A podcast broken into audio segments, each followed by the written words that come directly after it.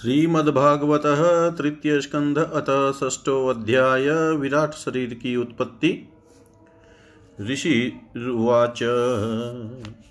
इति तासां स्वशक्तीनां, सतीनां, समेत्य सह प्रसुप्तलोकतन्त्राणां निशाम्य गतिमीश्वरः। कालसंज्ञां तदा देवीं बिभ्रच्छक्तिमुरुक्रम त्रयोविंशतितत्त्वानां गणं युगपदाविशत्। सोऽनुप्रविष्टो भगवाश्चेष्टारूपेण तं गणं भिन्नं संयोजयामाश सुप्तं कर्म प्रबोधयन्। प्रबुद्धकर्मा देवेन त्रयोविशन्तिको गणप्रेरितो जनयत्। स्वाभिमात्राभिरधिपुरुषम् परेण विशता स्वस्मिन्मात्रया विश्वसृगणचुक्षो भान्योन्यमासाद्य यस्मिन् लोकाश्चराचरा। हिरण्मयः स पुरुषः सहस्रपरिवत्सरानाण्डकोश उवासाप्सु सर्वसत्त्वोपबृंहितः।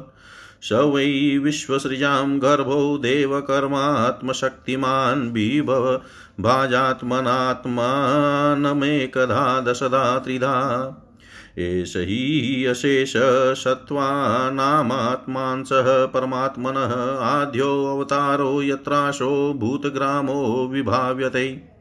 साध्यात्मः साधिदेवश्च साधिभूत इति त्रिधा। विराटप्राणो दशविध एकदा हृदयेन च। स्मरण विश्वसृजामीशो विज्ञापितमधोक्षज विराजमत्तपस्व विराजमतपस्त्वेन विराजमतः विराजमतपस्वेन् तेजशेषां विवृत्तये अतः तस्याभितप्तस्य कति चायता निच निरीभिद्यन्तदेवानां तानि मे गततः शृणु तस्याग्निराश्यं निर्भिनं लोकपालोऽपिषत्पदम् वाचा श्वांसेन वक्तव्यं ययाशो प्रतिपद्यते। निर्भिनं तालुवर्णो लोकपालोऽभिषद्धरै जीव्यांशेन च रसं ययाशो प्रतिपद्यते। निर्भिने अश्विनौ नाशे विष्णोराविशतां पदं घ्राणेनांसेन गन्धस्य प्रतिपतिर्ययतो भवेत्। निर्भिने अक्षिणी त्वष्टा लोकपालो अविषाद्विभो चक्षुषासेन रूपाणां प्रतिपतिर्ययो भवेत्। निर्भिनान्यस्य चर्माणि लोकपालो नीलोऽविशत् प्राणिनांसेन संस्पर्शं येनाशो प्रतिपद्यते। कर्णावश्य विनिर्भिन्नो धिष्णयं स्वं विविशुदिशः श्रोत्रेणांसेन शब्दस्य सीधिं येन प्रपद्यते। त्वचमस्य विनिर्भिन्नां विविशुधिष्णयमौषधि अंशेन रोमभिकण्डुं यैरसो प्रतिपद्यते। मेढ्रीं मेढ्रीं तस्य विनिर्भिन्नं स्वधिष्णयं क उपाविशत् रेतशांसेन येन सावानन्दं प्रतिपद्यते। गुदं पुंसो विनिर्भिन्नो मित्रो लोकेश आविशत् पायुनाशेन येनाशो विसर्गं प्रतिपद्यते हस्तावश्य विनिर्भिन्नाविन्द्रस्वपतिराविशत् वार्तयांसेन पुरुषो ययावृत्तिं प्रपद्यते। यादावश्य विनिर्भिन्नो लोकेशो विष्णुराविशत् गत्या श्वांसेन पुरुषो यया प्राप्यं प्रपद्यते। बुद्धिं चास्य विनिर्भिन्नां वागीशोधिष्णयमाविशद् बोधेनांशेन बोधवप्रतिपतिर्यतो भवेत् हृदयं चास्य निर्भिनं चन्द्रमाधिष्णयमाविशत् मनसांशेन यनेशो विक्रियाँ प्रतिपद्यते आत्मानं चास्य निर्भिन्नमभिमानोऽविशत्पदं कर्मणांशेन येनाशो कर्तव्यं प्रतिपद्यते। सत्त्वं चास्य विनिर्भिन्नं महान्धिष्णयोमुपाविशच्चितेनाशेन येनाशो विज्ञानं प्रतिपद्यते शिष्णोऽस्य घौधरां पदभ्यां खं नाभिरुत्पद्यत गुणानां वृत्तयो येषु प्रतीयन्ते शुरादय। आत्यन्तिकेन सत्त्वेन दिवं देवा प्रपेदिरे धरां रजस्वभावेन पणयो ये च ताननु। कार्तीयेन स्वभावेन भगवानाभिमाश्रिताः उभयोरन्तरं व्योम ये रुद्रपार्षदां गणा मुक्तोऽवर्ततः ब्रह्मपुरुषस्य कुरुद्वः। यस्तुन्मुखत्वाद्वर्णानां मुख्योऽबुद्ब्राह्मणो गुरु। बाहुभ्योऽवर्ततः क्षत्रं क्षत्रियस्तदनुव्रतः। यो जातस्त्रायते वर्णान् पौरुषः कण्टकक्षतात्। विशोऽवर्तन्त तस्यो वो लोकवृत्तिकरी विभो वेश्यस्तदुद्भवो वार्तां नृणां यशमवर्तयत्।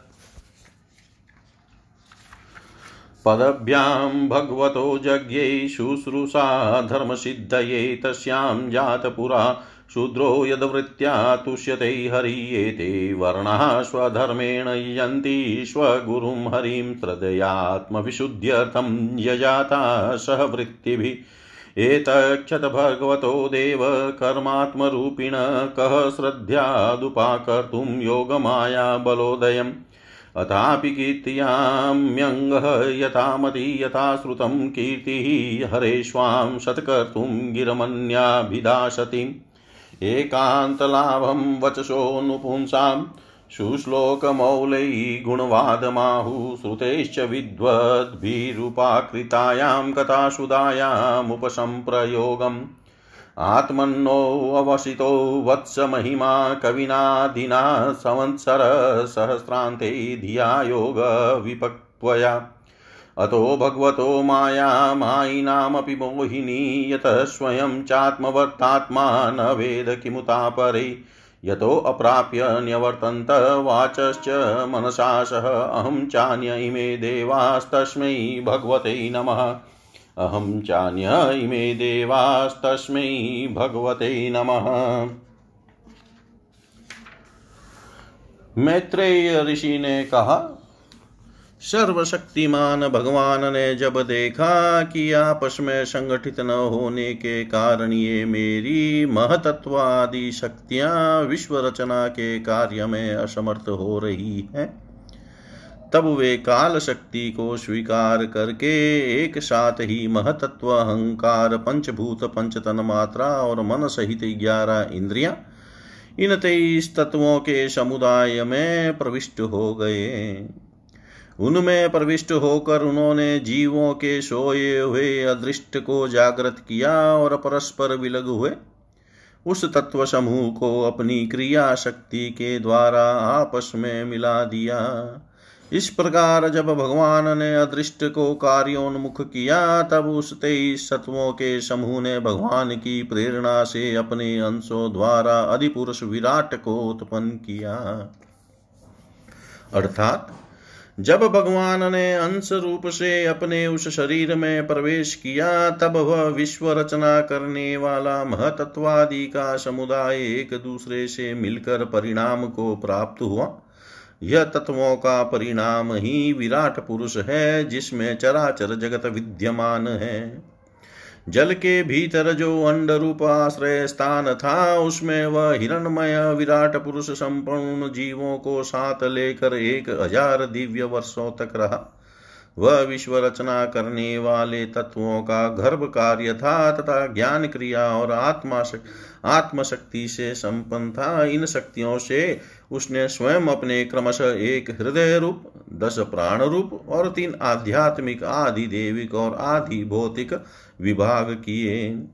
यह विराट पुरुष ही प्रथम जीव होने के कारण, समस्त जीवों का आत्मा जीव रूप होने के कारण परमात्मा का अंश और प्रथम अभिव्यक्त अभिव्यक्त होने के कारण भगवान का आदि अवतार है। यह संपूर्ण भूत समुदाय इसी में प्रकाशित होता है।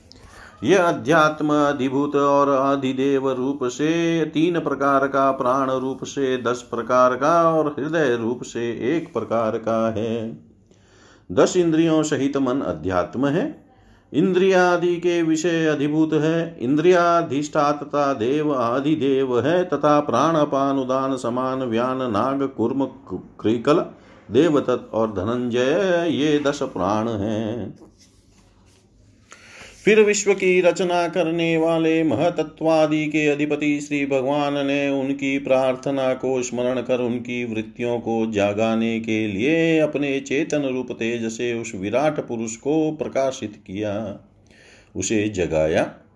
उसके जागृत होते ही देवताओं के लिए कितने स्थान प्रकट हुए, यह मैं बतलाता हूँ, सुनो।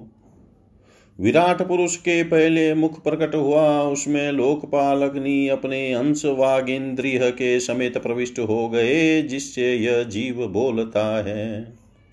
फिर विराट पुरुष के तालु उत्पन्न हुआ, उसमें लोकपाल वरुण अपने अंश रस रसनेन्द्रिय के सहित स्थित हुआ, जिससे जीव रस ग्रहण करता है। इसके पश्चात उस विराट पुरुष के नथुने प्रकट हुए। उनमें दोनों अश्वनी कुमार अपने अंश घ्राणेन्द्रिय के सहित प्रविष्ट हुए। जिससे जीव गंध ग्रहण करता है। इसी प्रकार जब उस विराट देह में आँखें प्रकट हुई, तब उनमें अपने अंश नेतेंद्रिय के सहित लोकपति सूर्य ने प्रवेश किया, जिस नेतेंद्रिय से पुरुष को विविध रूपों का ज्ञान होता है। फिर उस विराट विग्रह में त्वचा उत्पन्न हुई। उसमें अपने अंश त्वगिंद्रिय के सहित वायु स्थित हुआ, जिस त्वगिंद्रिय से जीव स्पर्श का अनुभव करता है। जब इसके कर्ण छिद्र प्रकट हुए, तब उनमें अपने अंश श्रवणेन्द्रिय के सहित दिशाओं ने प्रवेश किया, जिस श्रवणेन्द्रिय से जीव को शब्द का ज्ञान होता है। फिर विराट शरीर में चर्म उत्पन्न हुआ, उसमें अपने अंश रोमों के सहित औषधियाँ स्थित हुई। जिन रोमों से जीव खुजली आदि का अनुभव करता है, अब उसके लिंग उत्पन्न हुआ। अपने इस आश्रय में प्रजापति ने अपने अंश वीर्य के सहित प्रवेश किया, जिससे जीव आनंद का अनुभव करता है। फिर विराट पुरुष के गुदा प्रकट हुई। उसमें लोकपाल मित्र ने अपने अंश पायु इंद्रिय के सहित प्रवेश किया। इससे जीव मल त्याग करता है। इसके पश्चात उसके हाथ प्रकट हुए। उनमें अपने ग्रहण त्याग रूपा शक्ति के सहित देवराज इंद्र ने प्रवेश किया। इस शक्ति से जीव अपनी जीविका प्राप्त करता है। जब इसके चरण उत्पन्न हुए, तब उन, उनमें अपनी शक्ति गति के सहित लोकेश्वर विष्णु ने प्रवेश किया। इस गति शक्ति द्वारा जीव अपने गंतव्य स्थान पर पहुँचता है। फिर इसके बुद्धि उत्पन्न हुई। अपने इस स्थान में अपने अंश बुद्धि शक्ति के साथ वाकपति ब्रह्मा ने प्रवेश किया। इस बुद्धि शक्ति से जीव ज्ञातव्य विषयों को जान सकता है। फिर इसमें हृदय प्रकट हुआ। उसमें अपने अंश मन के सहित चंद्रमा स्थित हुआ। इस मन शक्ति के द्वारा जीव संकल्प विकल्पादि रूप विकारों को प्राप्त होता है। तत्पश्चात विराट पुरुष में अहंकार उत्पन्न हुआ। इस अपने आश्रय में क्रिया शक्ति सहित अभिमान रुद्र ने प्रवेश किया। इससे जीव अपने कर्तव्य को स्वीकार करता है। अब इसमें चित्त प्रकट हुआ, उसमें चित्त शक्ति के सहित महतत्व ब्रह्मा स्थित हुआ। इस चित्त शक्ति से जीव विज्ञान चेतना को उपलब्ध करता है। इस विराट पुरुष के सिर से स्वर्ग लोग पैरों से पृथ्वी और नाभि से अंतरिक्ष आकाश उत्पन्न हुआ। इनमें क्रमशः सत्व रज और तम इन तीन गुणों के परिणाम रूप देवता, मनुष्य और प्रेत आदि देखे जाते हैं।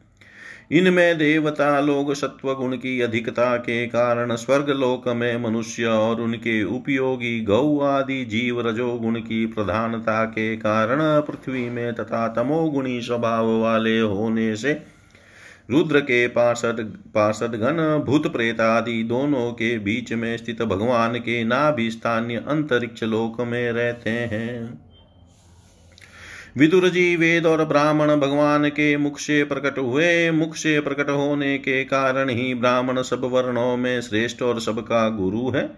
उनकी भुजाओं से क्षत्रिय वृत्ति और उसका अवलंबन करने वाला क्षत्रिय वर्ण उत्पन्न हुआ। जो विराट भगवान का अंश होने के कारण जन्म लेकर सब वर्णों की चोर आदि के उपद्रवों से रक्षा करता है। भगवान की दोनों जांगों से जब सब लोगों का निर्वाह करने वाली वैश्यवृत्ति उत्पन्न हुई और उन्हीं से वैश्य वर्ण का भी प्रादुर्भाव हुआ, यह वर्ण अपनी वृत्ति से सब जीवों की जीविका चलाता है। फिर सब धर्मों की सिद्धि के लिए भगवान के चरणों से सेवा वृत्ति प्रकट हुई और उन्हीं से पहले पहल उस वृत्ति का अधिकारी शुद्र वर्ण भी प्रकट हुआ।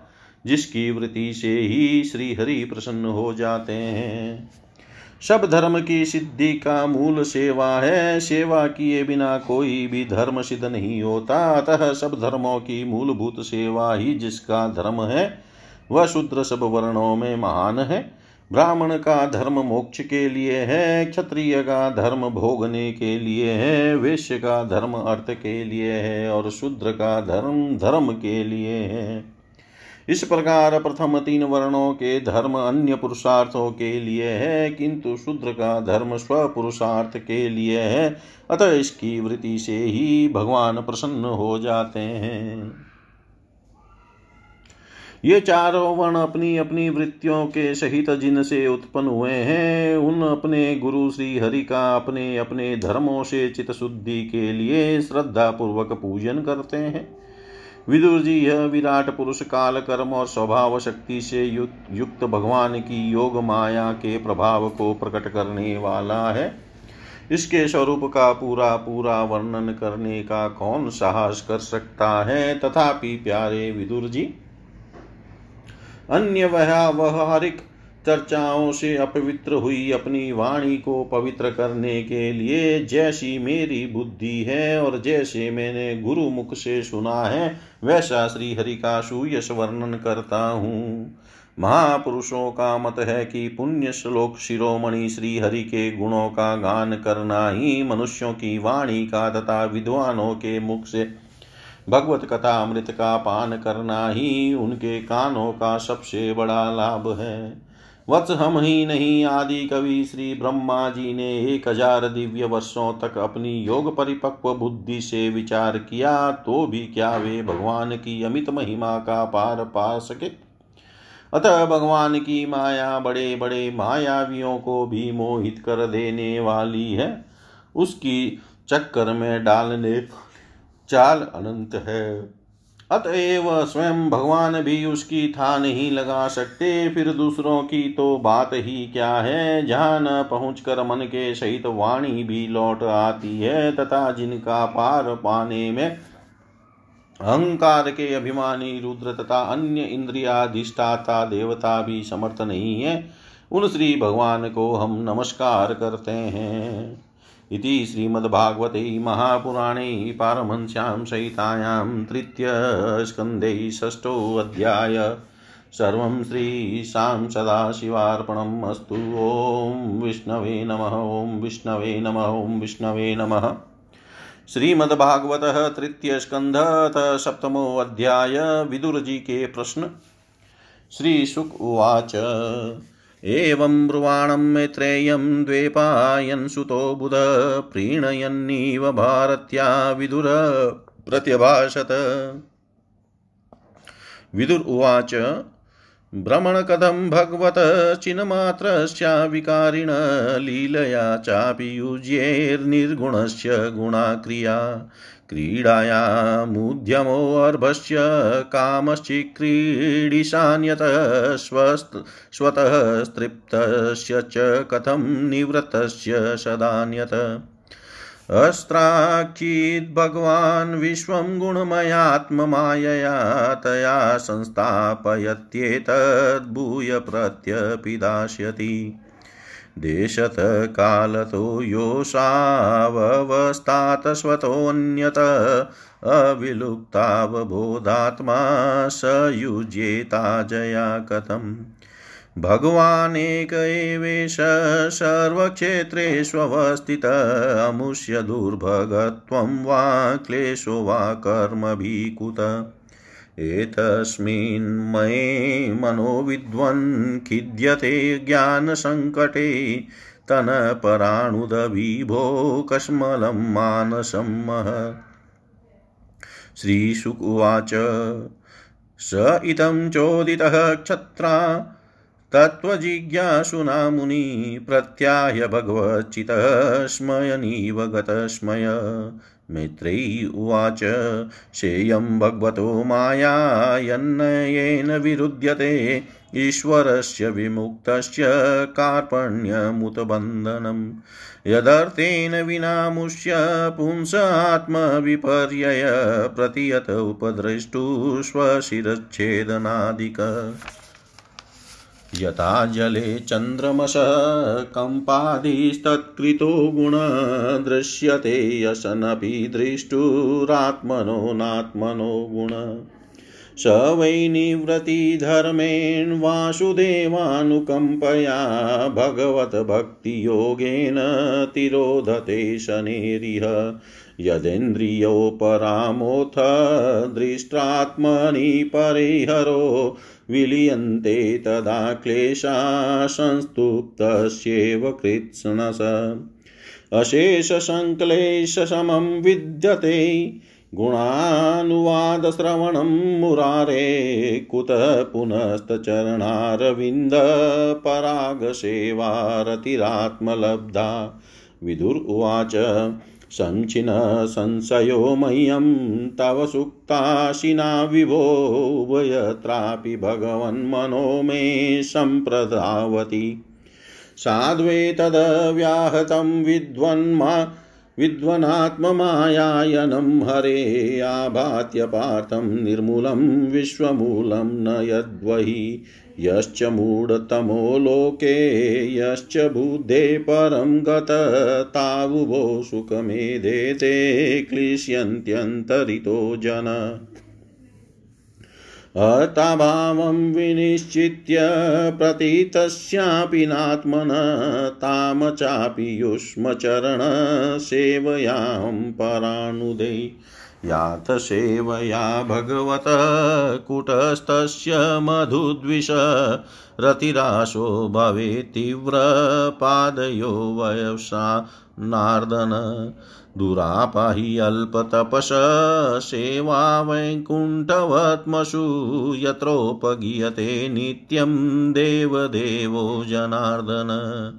सृष्टवाग्रे महदादीनि सविकाराण्यनुक्रमात् तेभ्यो विराजमुदधृत्य तमनुप्राविशद्विभु। यमाहुराद्यं पुरुषं सहस्राङ्ग्रयुरुबाहुकं यत्र विश्व इमे लोका सविकाशं समासते यस्मिन् दशविध प्राणसेन्द्रियार्थेन्द्रियस्त्रीवृतत्वयेदितो यतो वर्णास्तद्विभूतिवदस्वन यत्र पुत्रैश्च, पौत्रैश्च नृप्तभिः सह गौत्रजे प्रजाविचित्राकृतय आसनयाभिरिदं ततम् प्रजापतीनां सपतिश्च क्लृपेकान् प्रजापतीन् सर्गाश्चैवानुसर्गाश्च मनुन्मन्वन्तराधिपान्। एतेषामपि वंशाश्च, वंशानुचरितानि च। उपर्यधश्च ये लोका भूमे मित्रात्मजाशते। तेषां संस्थां प्रमाणं च भूलोकस्य च वर्णय। तिर्यङ्मानुषदेवानां शरीरसृपपतॄणां वदनसर्गसंव्यूहं गार्वस्वेदविदो गार्वस्वेदविजोद्वितां गुण गुणावतारे विश्वस्य सर्गस्थित्यप्याश्रयं सृजत श्रीनिवासस्य व्याचचक्षोदारविक्रमम्। वर्णाश्रमविभागाश्च रूपशीलस्वभावत ऋषीणां जन्मकर्मादि वेदस्य च विकर्षणम्। यज्ञस्य च वितानानि, योगस्य च पथप्रभो निष्कर्म्यस्य च साङ्ख्यस्य तन्त्रं वा भगवत स्मृतम्। पाखण्डपथवैषम्य प्रतिलोमनिवेशनं, जीवस्य गतयो याश्च यावती गुणकर्मजा। धर्मात् काममोक्षाणां निमित्तान्यविरोधत वाताया दण्डनीतेश्च श्रुतस्य च विधिं पृथक्। श्राद्धस्य च विधिं भ्रमणपितॄणां सर्गमेव च ग्रहनक्षत्रताराणां कालावयवसंस्थितिं। दानस्य तपसो वापि यचेष्टापूर्तयो फलं प्रवासस्तम प्रवासस्तस्य यो धर्मो यश्च पुंस उतापदि। येन वा येन वा भगवास्तुष्ये धर्मयो निर्जनार्दन सम्प्रसीदति वा येषामेतदाख्या हि चानग। अनुव्रतानां शिष्याणां, पुत्राणां च द्विजोतम, अनापृष्टमपि ब्रूयु गुरुवो दिनवत्सला। तत्त्वानां भगवस्तेषां कतिधा प्रतिसङ्क्रम तत्रेमं क उपाशीरन्, क उष्विदनुसेरते पुरुषस्य च संस्थानं स्वरूपं वा परस्य च ज्ञानं च निगमं यतद्गुरुशिष्यप्रयोजनम्। निमित्तानि च तस्येह प्रोक्तान्यनगशूरिभिश्वतो ज्ञानं कुतः पुंसां भक्तिवैराग्यमेव वा। एतान्न मे पृच्छत प्रश्नान्, हरे कर्म विवित्सया ब्रूहि मे यज्ञस्य मित्रत्वादजया नष्टचक्षुष सर्वे वेदाश्च यज्ञाश्च तपोदानानि चानग जीवाभयप्रदानस्य न कुर्वीरन्कलामपि। श्रीशुकुवाच। स इत्थमा पृष्ठपुराणकल्पः कुरु प्रधानेन्मुनिप्रधान प्रवृदहर्षो भगवत्कथायां सञ्चोदितस्तं प्रहसनीवाः सञ्चोदिततस्तं प्रहसनीनवाः श्री सुखदेव जी कहते हैं मैत्रेयी जी का यह भाषण सुनकर बुद्धिमान व्यास नंदन विदुर जी ने उन्हें अपनी वाणी से प्रसन्न करते हुए कहा। विदुर जी ने कहा भ्रमण भगवान तो शुद्ध बोध स्वरूप निर्विकार और निर्गुण हैं। उनके साथ लीला से भी गुण और क्रिया का संबंध कैसे हो सकता है? बालक में तो कामना और दूसरों के साथ खेलने की इच्छा रहती है, इसी से वह खेलने के लिए प्रयत्न करता है। किंतु भगवान तो स्वतः नित्य तृप्त पूर्ण काम और सर्वदा असंग है। वे क्रीड़ा के लिए भी क्यों संकल्प करेंगे? भगवान ने अपनी गुणमयी माया से जगत की रचना की है, उसी से वे इसका पालन करते हैं और फिर उसी से संहार भी करेंगे। जिनके ज्ञान का देश काल अथवा अवस्था से अपने आप या किसी दूसरे निमित्त से भी कभी लोप नहीं होता, उनका माया के साथ किस प्रकार संयोग हो सकता है? एकमात्र ये भगवान ही समस्त क्षेत्रों में उनकी साक्षी रूप से स्थित है। फिर इन्हें दुर्भाग्य या किसी प्रकार के कर्म जनित क्लेश की प्राप्ति कैसे हो सकती है? भगवान, इस ज्ञान संकट में पढ़कर मेरा मन बड़ा खिन हो रहा है। आप मेरे मन के इस महान मोह को दूर कर, मोह को कृपा करके दूर कीजिए। श्री सुखदेव जी कहते हैं तत्व जिज्ञासु विदुर जी की यह प्रेरणा प्राप्त कर अहंकारहीन श्री मैत्रेयी जी ने भगवान का स्मरण करते हुए मुस्कुराते हुए कहा, श्री मित्र जी ने कहा, जो आत्मा सबका स्वामी और सर्वथा मुक्त स्वरूप है, वही दीनता और बंधन को प्राप्त हो, यह बात युक्ति विरुद्ध अवश्य है। किंतु वस्तुतः यही तो भगवान की माया है। जिस प्रकार स्वप्न देखने वाले पुरुष को अपना सिर कटना आदि व्यापार न होने पर भी अज्ञान के कारण सत्य व्रत भाषते सत्यवत भाषते हैं। उसी प्रकार इस जीव को बंधन आदि न होते हुए भी अज्ञान वश भास रहे हैं। यदि यह कहा जाए कि फिर ईश्वर ईश्वर में इनकी प्रतीति क्यों नहीं होती? तो इसका उत्तर यह है कि जिस प्रकार जल में होने वाली कंप आदि क्रिया जल में दिखने वाले चंद्रमा के प्रतिबिंब में न होने पर भी भासती है। आकाश, आकाशस्थ चंद्रमा में नहीं, उसी प्रकार देहाभिमानी जीव में ही देह के मिथ्या धर्मों की प्रतीति होती है। परमात्मा में नहीं। निष्काम भाव से धर्मों का आचरण करने पर भगवत कृपा से प्राप्त हुए भक्ति योग के द्वारा यह प्रतीति धीरे धीरे निवृत्त हो जाती है। जिस समय समस्त इंद्रियाँ विषयों से हटकर साक्षी परमात्मा श्री हरि में निश्चल भाव से स्थित हो जाती है, उसी समय गाढ़ निद्रा में सोए हुए मनुष्य के समान जीव के राग, द्वेषादि सारे क्लेष्ट सर्वथा नष्ट हो जाते हैं। श्री कृष्ण के गुणों का वर्णन एवं श्रवण अशेष दुख राशि को शांत कर देता है। फिर यदि हमारे हृदय में उनके चरण कमल की रज के सेवन का प्रेम जग पड़े, तब तो कहना ही क्या है?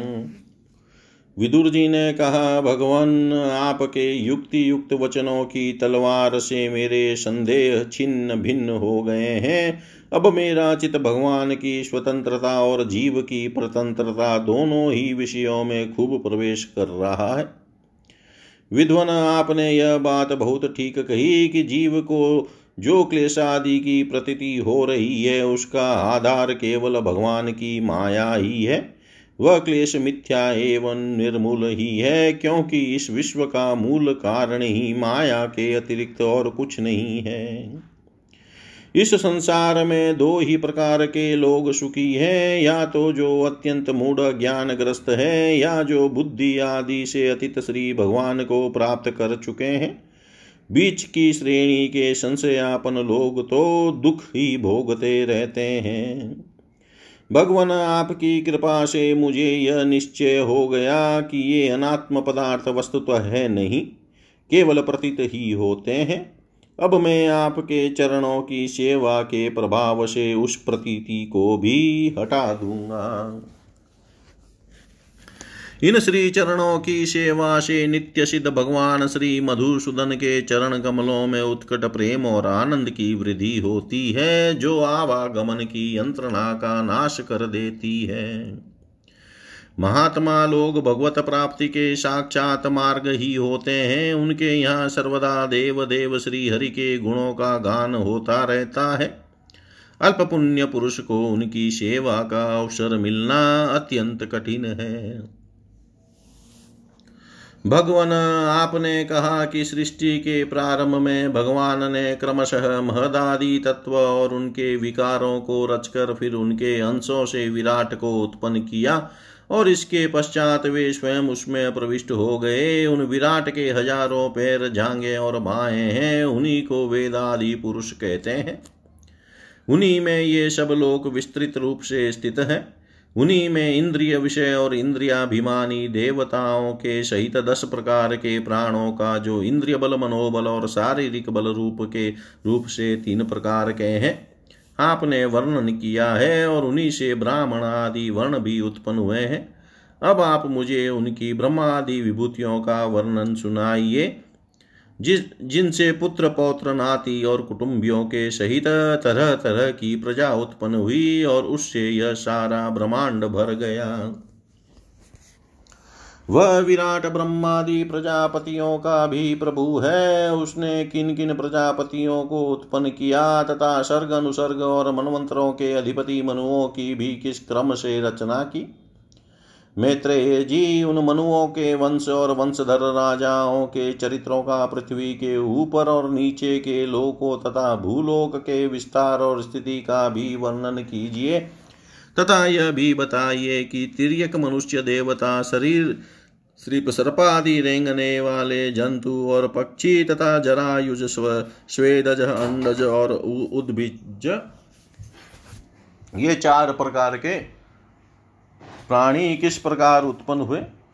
श्री हरि ने सृष्टि करते समय जगत की उत्पत्ति स्थिति और संहार के लिए अपने गुणावतार ब्रह्मा, विष्णु और महादेव रूप से जो कल्याणकारी लीलाएँ की, उनका भी वर्णन कीजिए। वेश आचरण और स्वभाव के अनुसार वर्णाश्रम का विभाग, ऋषियों के जन्म कर्म आदि वेदों का विभाग, यज्ञों का विस्तार, योग का मार्ग, ज्ञान मार्ग और उसका साधन, सांख्य मार्ग तथा भगवान के कहे हुए नारद, पाँच रात्र आदि तंत्र शास्त्र विभिन्न पाखंड मार्गों के प्रचार से होने वाली विषमता, नीच वर्ण के पुरुष से उच्च वर्ण की स्त्री में होने वाली संतानों के प्रकार तथा भिन्न भिन्न गुण और कर्मों के कारण जीव की जैसी और जितनी गतियाँ होती है, वे सब हमें सुनाइए। भ्रमण धर्म अर्थ काम और मोक्ष की प्राप्ति के परस्पर अविरोधी साधनों का, वाणिज्य दंड नीति और शास्त्र श्रवण की विधियों का, श्राद्ध की विधि का, पितृगणों का, की सृष्टि का, तथा काल चक्र में ग्रह नक्षत्र और तारा गण की स्थिति का भी अलग अलग वर्णन कीजिए। दान, तप और तथा इष्ट और पूर्त कर्मों का क्या फल है? प्रवास और आपत्ति के समय मनुष्य का क्या धर्म होता है? निष्पाप मैत्रेय जी, धर्म के मूल कारण श्री जनार्दन भगवान किस आचरण से संतुष्ट होते हैं और किन पर अनुग्रह करते हैं, यह वर्णन कीजिए। द्विजवर दिन वत्सल गुरुजन अपने अनुगत शिष्यों और पुत्रों को बिना पूछे भी उनके हित की बात बतला दिया करते हैं। भगवान उन महदादि तत्वों का प्रलय कितने प्रकार का है तथा जब भगवान योग निद्रा में शयन करते हैं तब उनमें से कौन कौन तत्व उनकी सेवा करते हैं और कौन उनमें लीन हो जाते हैं?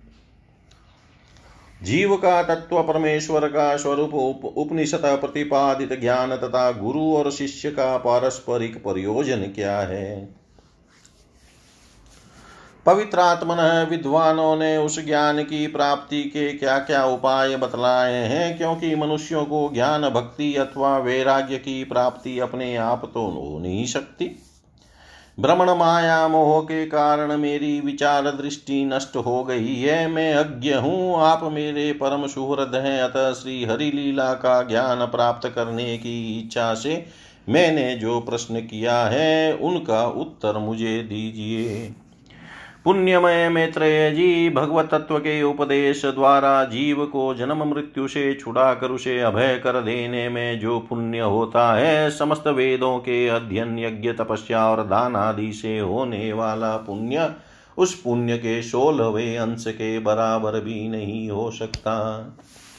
श्री सुखदेव जी कहते हैं, राजन, जब कुरु श्रेष्ठ विदुर जी ने मुनिवर मैत्रेयी जे जी से इस प्रकार पुराण विषय प्रश्न किए, तब भगवत चर्चा के लिए प्रेरित किए जाने के कारण वे बड़े प्रसन्न हुए और मुस्कुरा कर उनसे कहने लगे।